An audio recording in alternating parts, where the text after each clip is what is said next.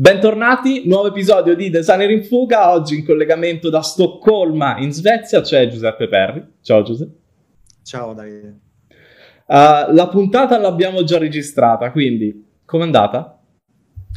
È andata molto bene, è stata una conversazione interessante. Sono curioso di rivedermi in, in video.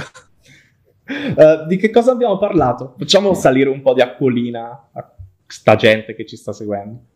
Abbiamo fatto una, un viaggio a ritroso in quella che è stata la mia esperienza da un punto di vista professionale e come diciamo, la mia vita qui in, qui in Svezia, le, le, mie difficoltà con, con, la lingua e con, con, la società che mi circonda, eccetera. E adesso Giuseppe è veramente la parte più imbarazzante al mondo. Preparati. Questo è Designer in Fuga, io sono Davide Pisauri. Sigla!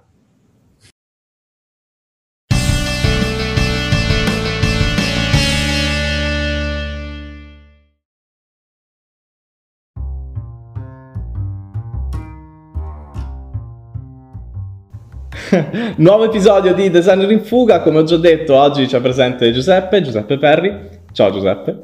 Ciao a tutti. Come stai? Bene, grazie. Uh, nonostante tutto, insomma. uh, vuoi presentarti velocemente al pubblico di Designer in Fuga per raccontare chi sei? Sì, eh, sono Giuseppe Perri. Um, Lavoro in, in, Svezia, a Stoccolma, dove vivo da più o meno sei anni.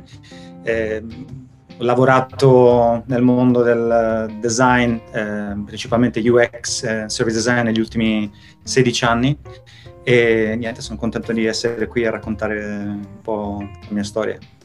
Cavolo, te 16 anni hai vissuto l'evoluzione del, della UX applicata a il web, poi le applicazioni e chissà cosa ci porterà il futuro.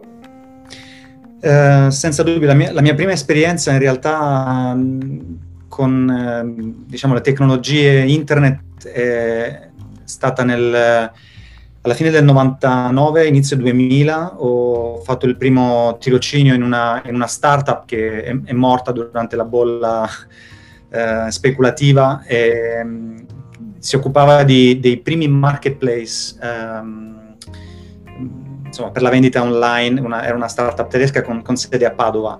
E da lì in poi mi sono avvicinato sempre di più dopo, dopo la laurea in comunicazione eh, a, al mondo delle tecnologie digitali, alla comunicazione digitale. E in realtà quando sono arrivato al mio primo lavoro il concetto di user experience non era ancora stato coniato, definito, lavoravo nell'ambito del, dell'architettura dell'informazione, dell'usabilità, ehm, erano i termini del, eh, human, degli human factors. Eh, quindi sì, insomma, ho visto un po' evolvere il termine in questi anni. Svezia, Stoccolma. La domanda che mi viene da, dirci, da dirti è come ci sei finito? Dunque, ehm, ci sono finito per, per, ragioni familiari e sentimentali, anche se devo dire che mm, l'opportunità di, di venire in un paese con una società eh, abbastanza avanzata, con un mercato del, della tecnologia e del design molto più sviluppato che, che in, altri, in, altri, luoghi in Europa. Eh, sembrava abbastanza appetibile, però in realtà il motivo principale è che sono sposato con una, con una svedese da, insomma, da, un, da, un, bel po' di anni, che ho conosciuto in Italia, a Firenze, molti anni fa.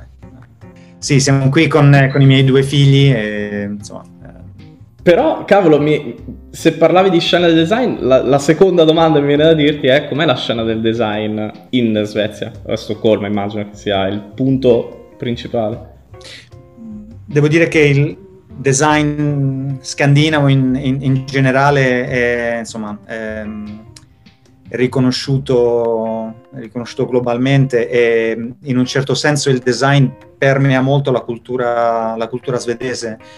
Per una serie di, di ragioni questo, questo paese ha, ha, ha, preso diciamo, l'agenda digitale eh, molto seriamente da, da, da tempo e in un certo senso, grazie agli investimenti, grazie al, alla cultura del design che già esisteva, si è creato un ecosistema di, di design digitale eh, molto, eh, se posso usare un inglesismo, appealing, eh, molto sviluppato, insomma. Eh, quindi devo dire che il, il, il mercato è, è, pieno di opportunità e, ed è in continua, in continua crescita. Eh, c- cercando di fare un uh, paragone con l'Italia, perché è ovvio che ascoltandoti viene da fare un paragone con l'Italia. Uh, che differenze ci sono a livello lavorativo nel mondo del design rispetto, rispetto al nostro paese? Devo dire che mm, la mia esperienza lavorativa in Italia è, limitata a, a, un tirocinio e a un, a un anno in, in, un'agenzia di comunicazione moltissimi anni fa. Okay. La mia carriera fondamentalmente eh, l'ho, l'ho, sviluppata in, in, Spagna, a Barcellona e negli ultimi, negli ultimi sei anni qui a, qui a, Stoccolma. Quindi fare un paragone per me è un po', un po difficile. Ad ogni modo eh, posso dire che in, in, in termini generali ehm, il lavoro eh, riesce a compaginarsi bene con, con la vita privata e um, c'è un'attenzione eh, you know, eh, verso eh, le, le, responsabilità che uno ha in, in, in famiglia, quindi si cerca di, di, eh, di equilibrare quel, la, la vita professionale e quella, e quella personale.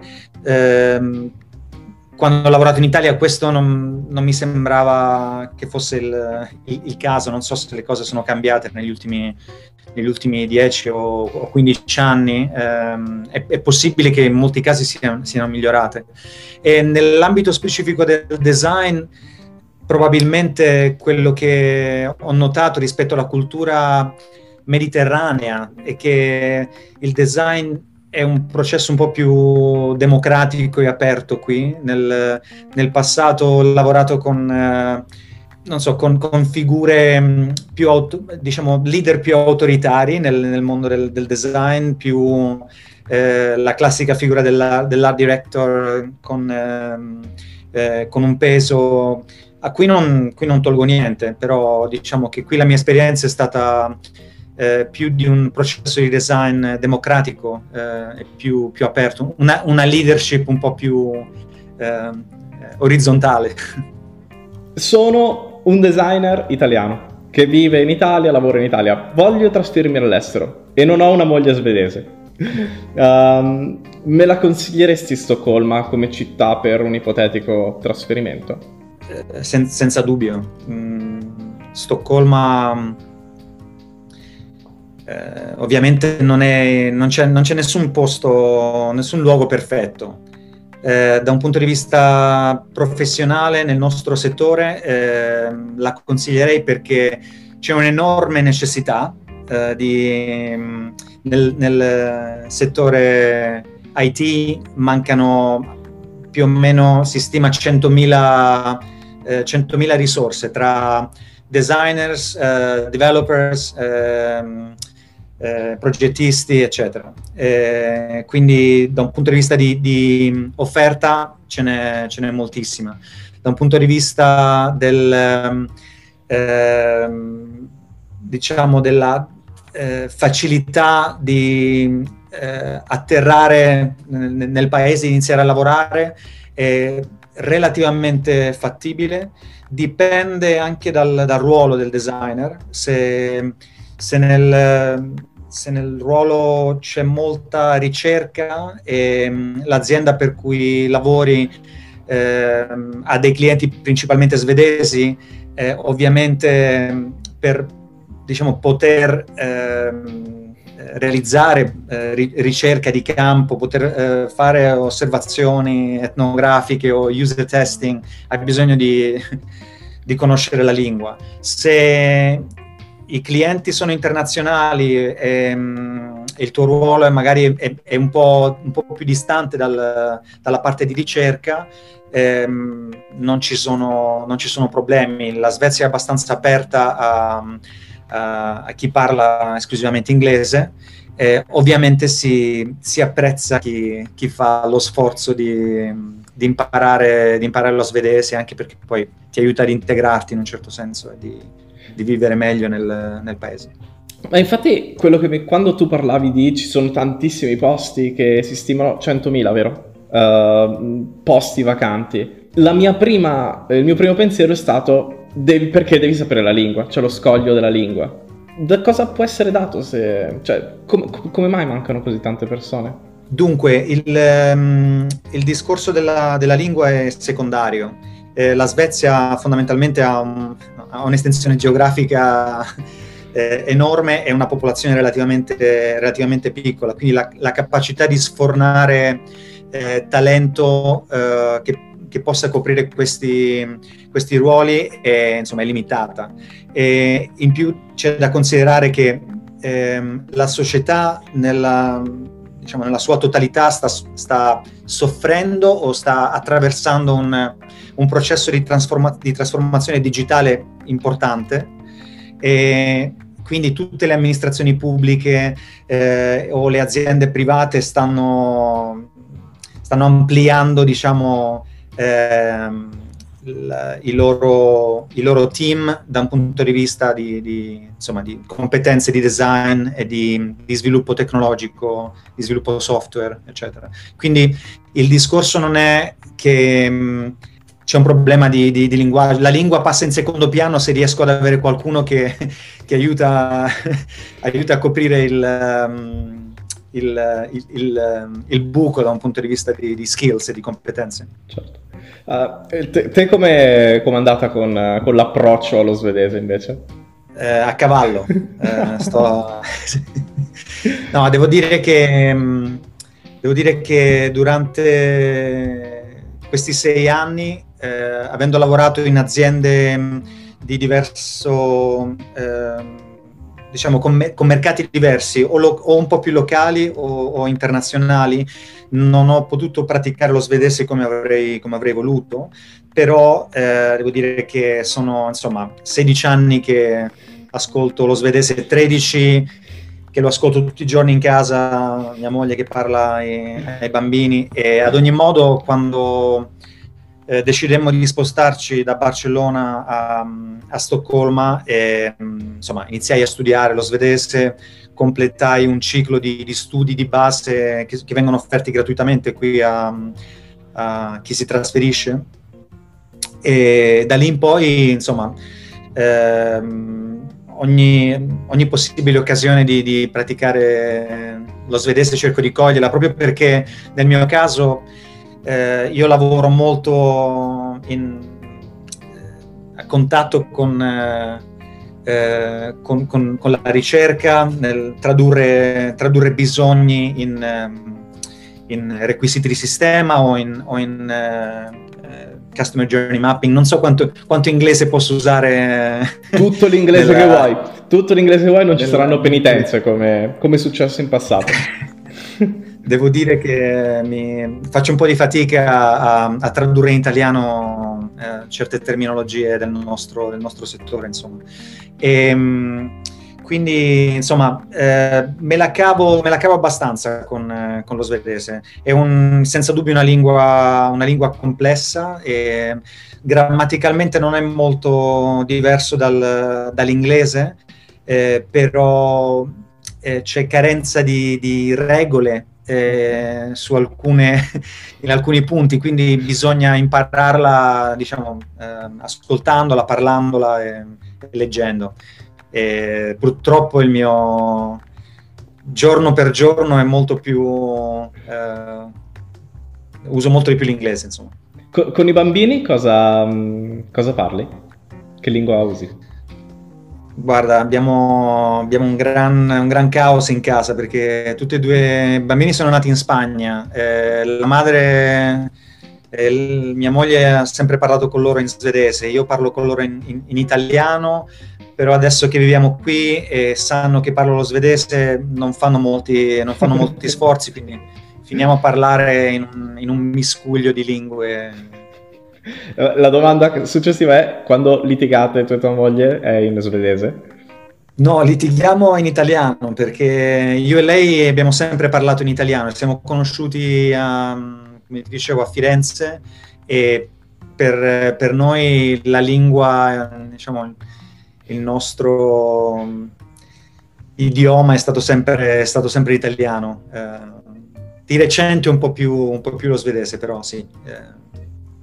Eh. Invece se io mi trasferissi sapendo solo l'inglese, dicevi prima, puoi lavorare con, una, uh, con un'azienda con clienti internazionali, ma invece riesco a vivere tranquillamente, senza problemi?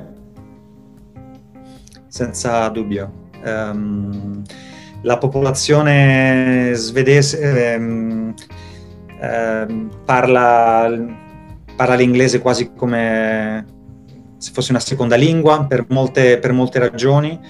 I miei figli, mio figlio più giovane ha, otto anni e già da, già da un paio d'anni sa molto più inglese di quanto ne sapessi io alla sua, alla sua età. E, ehm, questo anche per, eh, insomma, per come il, mondo dei, dei, dei, media è, è cambiato, no? Però in generale puoi rivolgerti a chiunque in, in inglese, puoi eh, in qualsiasi luogo pubblico eh, puoi, puoi, interagire con, eh, con altre persone in, in, in inglese. Ehm, nell'ambito dell'amministrazione pubblica ehm, magari cercano di... Devo dire che la mia esperienza è stata positiva in, in qualunque ambito, ehm, anche, usando solo, anche, usando solo, l'inglese. Ho amici ehm, di altre nazionalità, spagnoli eh, e eh, cileni, che hanno vissuto qui per 9-10 anni e non hanno eh, insomma, non hanno imparato eh, lo svedese e hanno comunque vissuto comodamente qui. Aspetti negativi invece della, della tua esperienza, eh, sia in Svezia ma anche in Spagna a questo punto, ci sono stati dei momenti in cui hai detto ma chi cavolo me l'ha fatto fare, stavo così bene in Italia? Mm, no, devo dire che um, questa, questa domanda non me la sono mai, non me la sono mai fatta sinceramente. Eh, purtroppo ehm, adesso non, non, vorrei trasformare diciamo, questa occasione in una, in una critica al mio, al mio paese. Ehm, personalmente non, ehm, non, penso che avrei avuto le stesse opportunità di crescita e di sia professionale che, che personale se fossi, rimasto, se fossi rimasto in Italia. Questo per, per, tantissime, per tantissime, ragioni culturali, di, di opportunità, di eh, sviluppo del nostro stesso settore. Eh, se io dovessi tornare in Italia adesso farei un po' di, un po di difficoltà.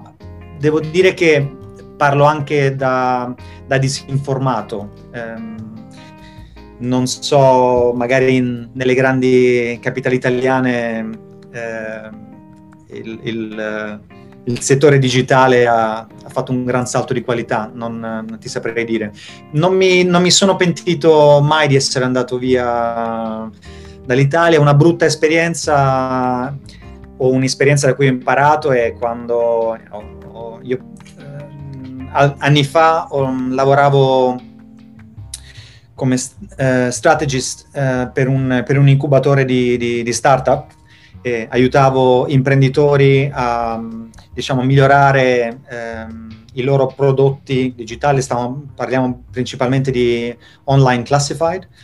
E, um, e in più avevo l- la responsabilità di selezionare, di selezionare possibili eh, investimenti, possibili startup su cui, su cui investire. In quel, in quel contesto diciamo, eh, ho conosciuto una persona e ci siamo lanciati nel creare, nel creare una startup eh, e dopo più o meno un anno e mezzo e eh, 200.000 euro di investimenti abbiamo, abbiamo chiuso i battenti e senza dubbio quella è stata una delle, delle esperienze un po' più eh, diciamo emotivamente eh, pesanti però da cui ho imparato moltissime, moltissime cose. Mi hanno dato, un'esperienza mi ha dato eh, mi, mi, ha aperto anche eh, altre strade, mi ha fatto riflettere su carenze che avevo come, come designer.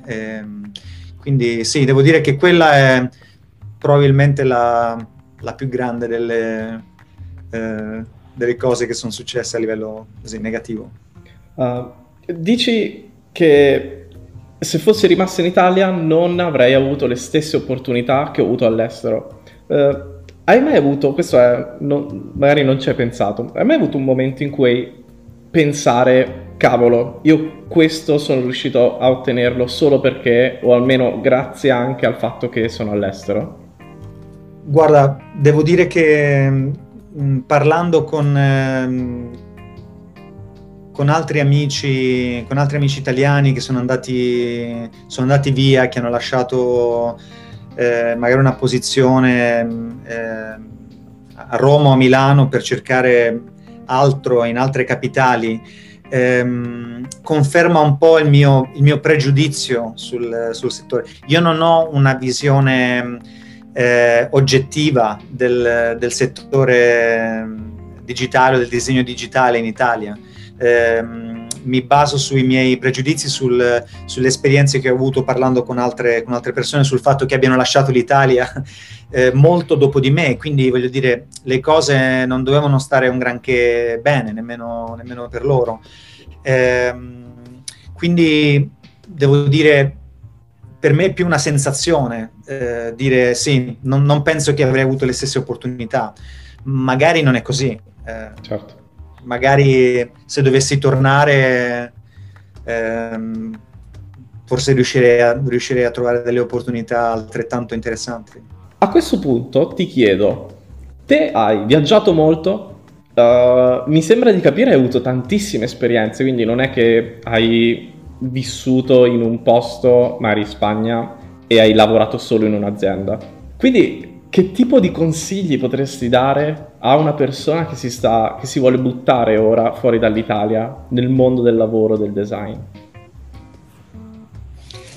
Um, sì, diciamo due, due punti su questa, su questa, domanda. Per me, ehm, eh, diciamo, cambiare più o meno ogni due o tre anni eh, è stato abbastanza, abbastanza chiave.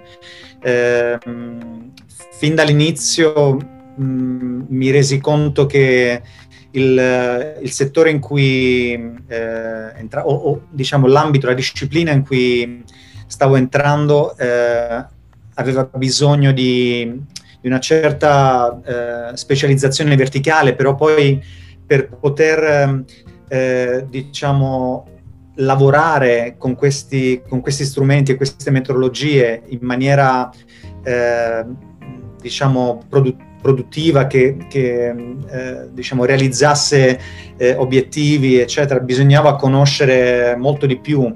E, mh, rimanendo sempre nello stesso, nello stesso ruolo, nella stessa, nella stessa, azienda, le opportunità, a meno che non sia un'azienda di, di, di, grandissime dimensioni, le opportunità di poter imparare altre cose, di mettersi in un certo senso in una posizione scomoda, eh, non, eh, non, sarebbe venuta. Quindi per me eh, la strategia è stata quella di, di mettermi una, nel, nella sindrome dell'impostore in maniera volontaria, cos- continuamente, e per cercare di insomma, forzarmi a, a colmare certe, certe lacune. E, quindi mh, io questo lo, lo, raccomando, lo raccomando a tutti, anche se devo dire che forse avrei eh, potuto spendere un po' di più all'inizio eh, per, per, creare questa, questa, base verticale. Sto parlando un po' del, del, del profilo, del profilo a T, no? eh, certo.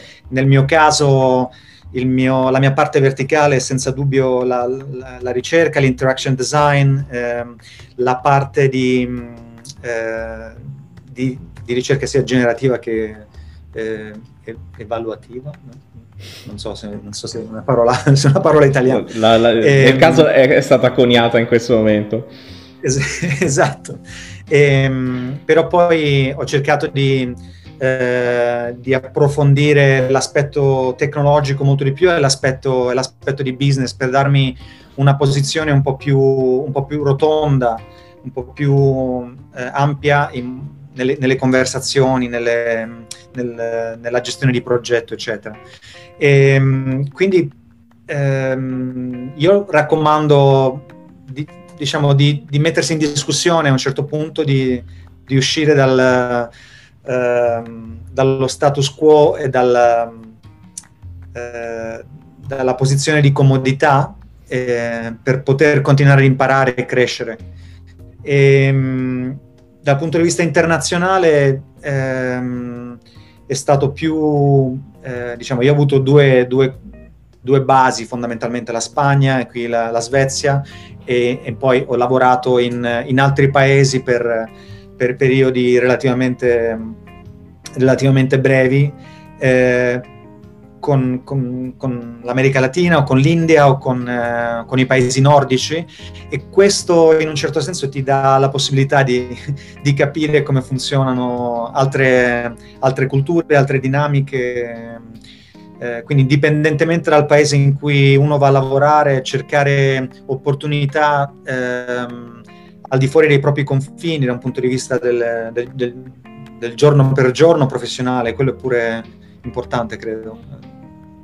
Eh, questa è una cosa che mi è venuta in mente adesso mentre ne, ne, parlava, ne parlavi. Te, avendo lavorato sia in Spagna che in Svezia, eh, hai trovato differenze tra, anche nell'approccio con i propri colleghi? Senza dubbio, soprattutto vabbè, eh, i paesi scandinavi e, e il Mediterraneo sono, sono, molto, sono, molto, diversi, senza dubbio, sono, sono culture diverse. Siamo eh, tutti umani e siamo, siamo empatici, ma eh, quello che riassume e che dico molto spesso quando, quando, parlo della Svezia o delle differenze con la Spagna, eh, non solo con, con, i colleghi di, di, lavoro, ma anche nella società in genere, è che qui manca spontaneità. Eh, gli svedesi possono essere molto aperti, molto diplomatici, molto educati, eh, però mm, se faccio una differenza, se chiedo a un collega ehm, qui di andare a prendere una birra, eh, mi riferisco a uno svedese, magari la risposta è ui, ehm, vediamo tra due settimane, insomma, eh, se l'avessi chiesto a un catalano lui mi avrebbe detto ma andiamo adesso, no? Guarda, Quindi... hai centrato perfettamente, sei riuscito a dare una forma, uh, a, a, a, dare un'immagine visiva a, a, tutto il pensiero. Sì, quella diciamo forse è un po' banale come, come cosa, però mh, riassume molto, molto, bene le differenze tra insomma, eh, la, la necessità di programmare, di avere le cose sotto controllo oppure di semplicemente lasciarsi andare, di, e, e, e, seguire la corrente, tipica dei noi mediterranei. Um, Giuseppe, te di cosa ti occupi attualmente in, a Stoccolma? Eh, io lavoro per, per Ericsson ehm, da, circa, da, circa, un anno. Eh, inizialmente ho lavorato in un team eh, alla gestione del, um, di un team di designers che lavora sul design system e da un mese a questa parte mi sono spostato uh, nel Customer Experience Management Team uh, per occuparmi di, di design uh, a livello un po' più strategico, quindi Customer Experience Design e Employee Experience Design. E, è stato un cambio eh, che volevo da, da, un po' di tempo perché in questo ruolo mi sento un po' di nuovo in una posizione scomoda, ho molto da, ho molto da imparare anche se conosco metodi di design, service design e design thinking, però è una posizione in cui posso eh, senza dubbio imparare molte più cose su come funzionano le organizzazioni, su change management, su come rendere tangibile il, il design come disciplina, ehm, associandolo a business value, per esempio. Invece una tua giornata tipo, se, se esiste una giornata tipo, come si svolge? Eh, scusami, a livello lavorativo ovviamente. devo dire che più o meno da marzo eh, le mie giornate sono nel mio eh, ufficio di casa e molto su, su Teams, in, eh, in attività di, eh, di co- coordinamento o di risorse di design oppure in, eh, diciamo nel, nel co-design di, di iniziative o, o, magari anche ehm, in, ehm, in attività eh, come dire hands-on eh, in, in, alcuni progetti di design. In, questa, in, quest'ultimo ruolo lavoro molto di più con eh, eh, modelli di, di, segment, di, segmentazione o customer journey mapping, eh, con ehm, gestione del cambio, eh, personas, eh, eccetera. una settimana tipo è meeting a discutere di um, iniziative che arrivano al nostro team, come priorizzarle eh, e, e, diciamo il, il lavoro eh, di nuovo hands on su, su cose che, su cui ho la responsabilità diretta. Abbiamo parlato in altri episodi dell'importanza dell'essere sempre aggiornato e di non smettere mai di studiare. Te com'è che ti tieni sempre aggiornato e com'è che ti prepari sempre a un cambio ruolo?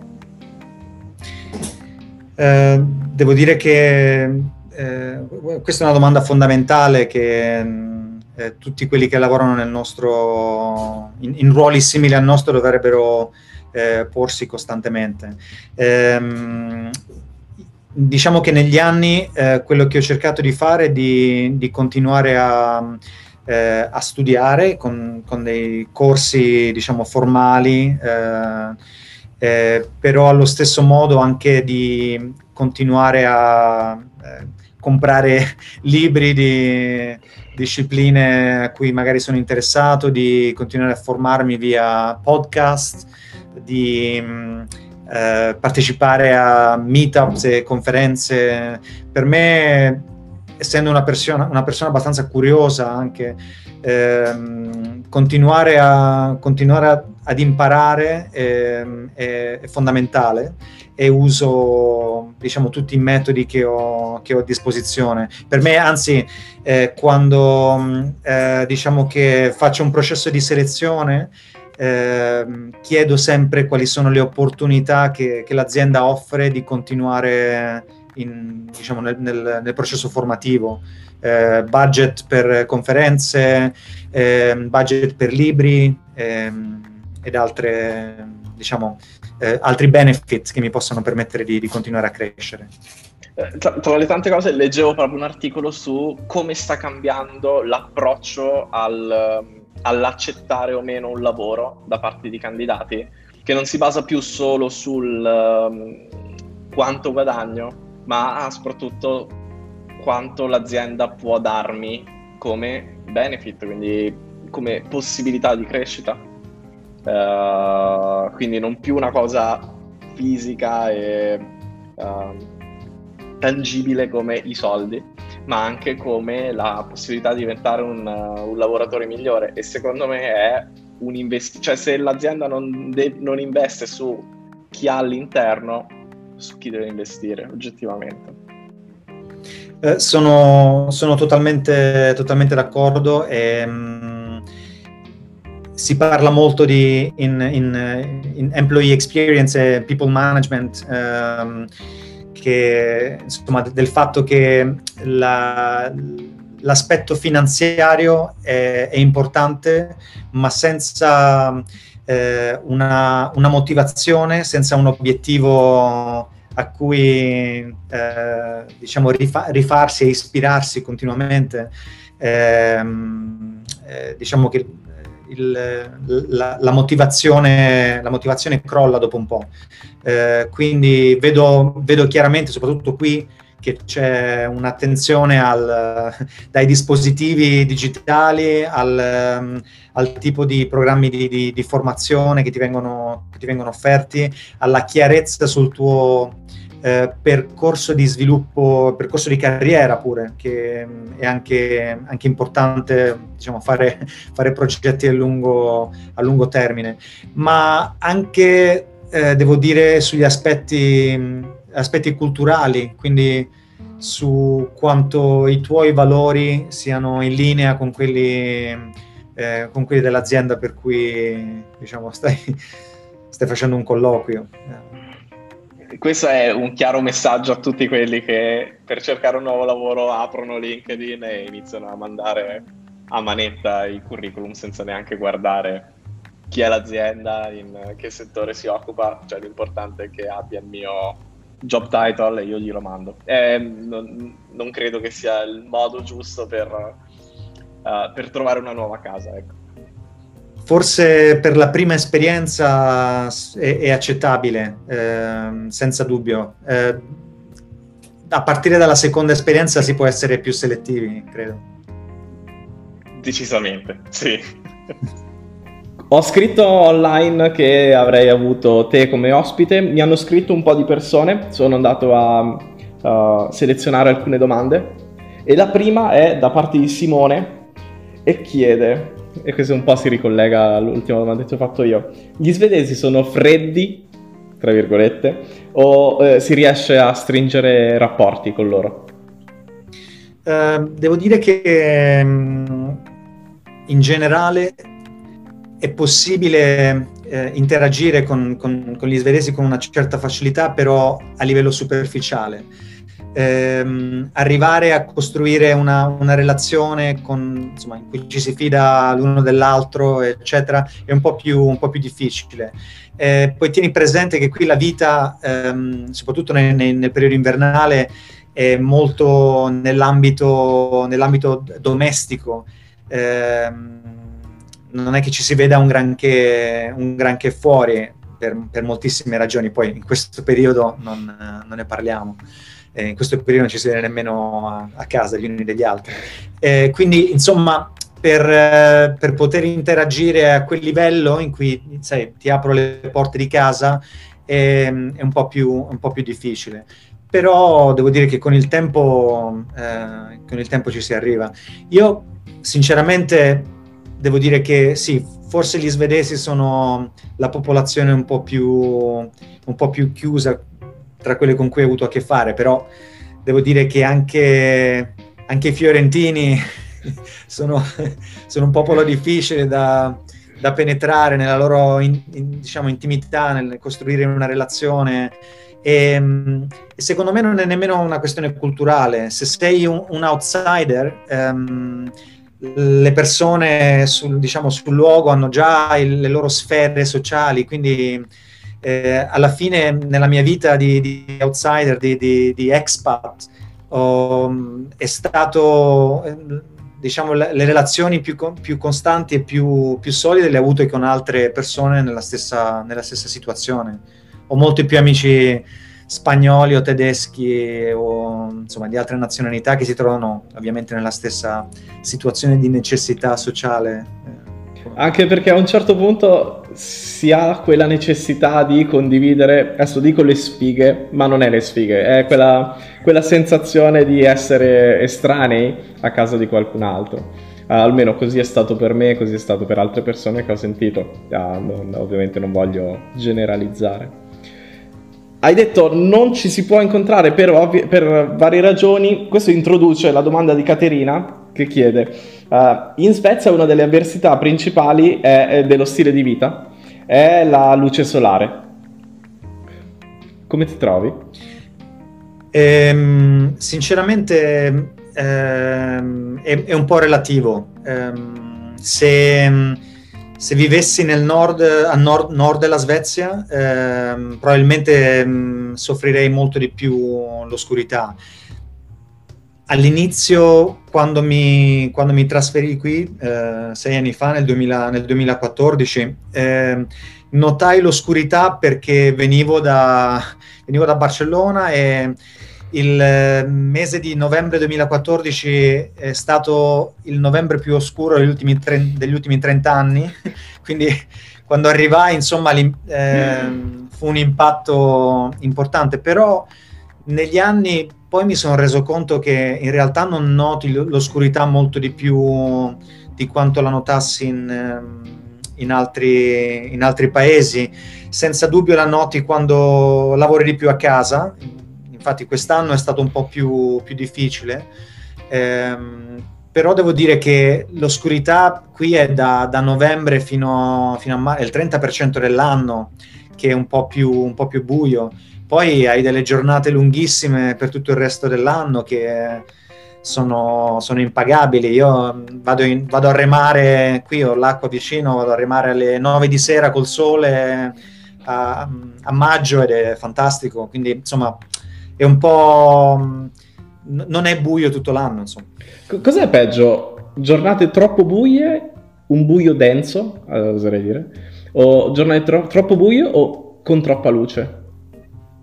Cos'è che dà più fastidio? Direi che la troppa luce non è mai stata, non è mai stato un problema. Non, okay. ehm, si riesce davvero a, far, a fare più cose durante, durante il giorno, si, si vive in maniera, in maniera diversa con, eh, con, la luce. Poi se hai voglia di dormire tiri giù i blinders e, e dormi lo stesso.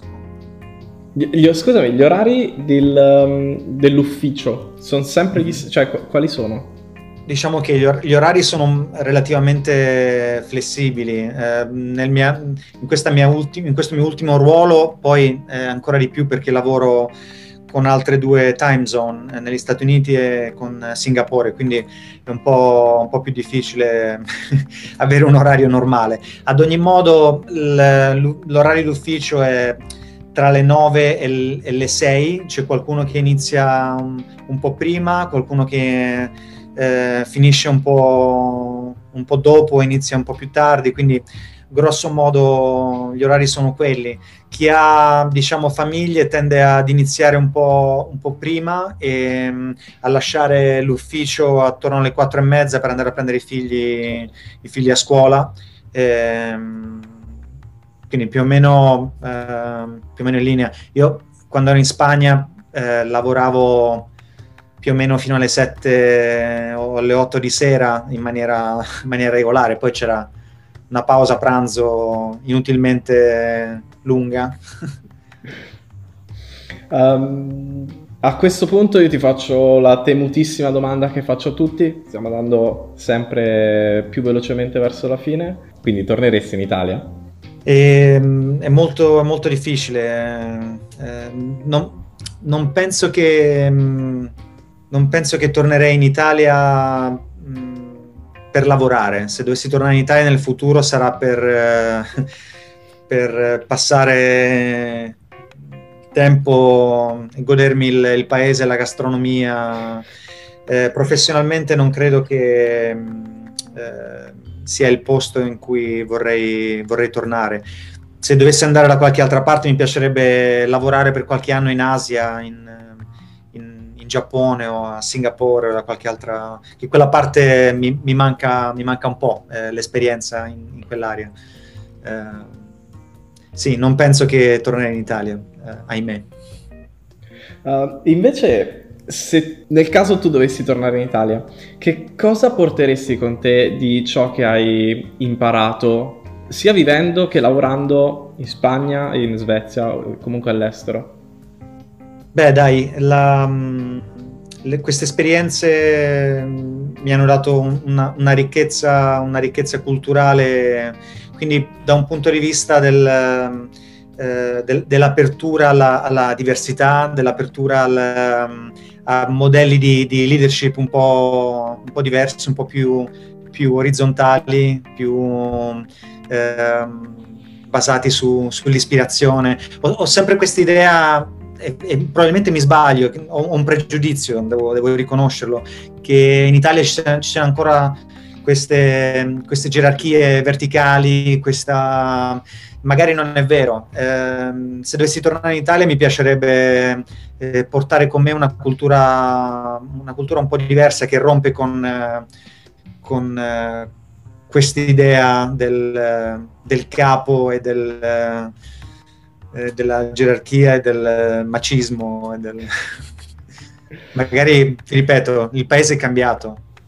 Giuseppe, io ti ringrazio perché volevo a parte sei una di quelle persone che mi è arrivato il suggerimento dicendomi devi, devi, intervistare Giuseppe perché è una persona da ascoltare. E cavolo, sì, è stato super interessante ascoltarti. Quindi grazie. Eh, io ringrazio, ringrazio, te, ringrazio insomma, l'opportunità di, di, raccontare un po' la mia storia. Spero che eh, sia utile a qualcuno che sta pensando di eh, magari lasciare, lasciare il paese. E, eh, se volete eh, parlare di design, se volete eh, sapere come funziona la vita qui in Svezia o se volete connettermi al mio network di contatti qui in questo paese, eh, potete raggiungermi via LinkedIn e niente. Ehm, di nuovo saluto e ti ringrazio per, per avermi ascoltato. Grazie a te per aver raccontato. Eh, lascio il tuo contatto in descrizione così che tutte le persone che hanno magari domande o necessità di andare un po' più nel profondo su temi che abbiamo magari solo sfiorato possano, possano contattarti. Eh, ti ringrazio ancora e ti auguro una... Cos'è? Che ore sono adesso lì, scusami? Sono le, le 7. Le 7, ok, ok, quindi ti auguro una, una buona serata in famiglia. Anche a te e buone, buone feste di Natale. Grazie mille, anche a te. Un saluto.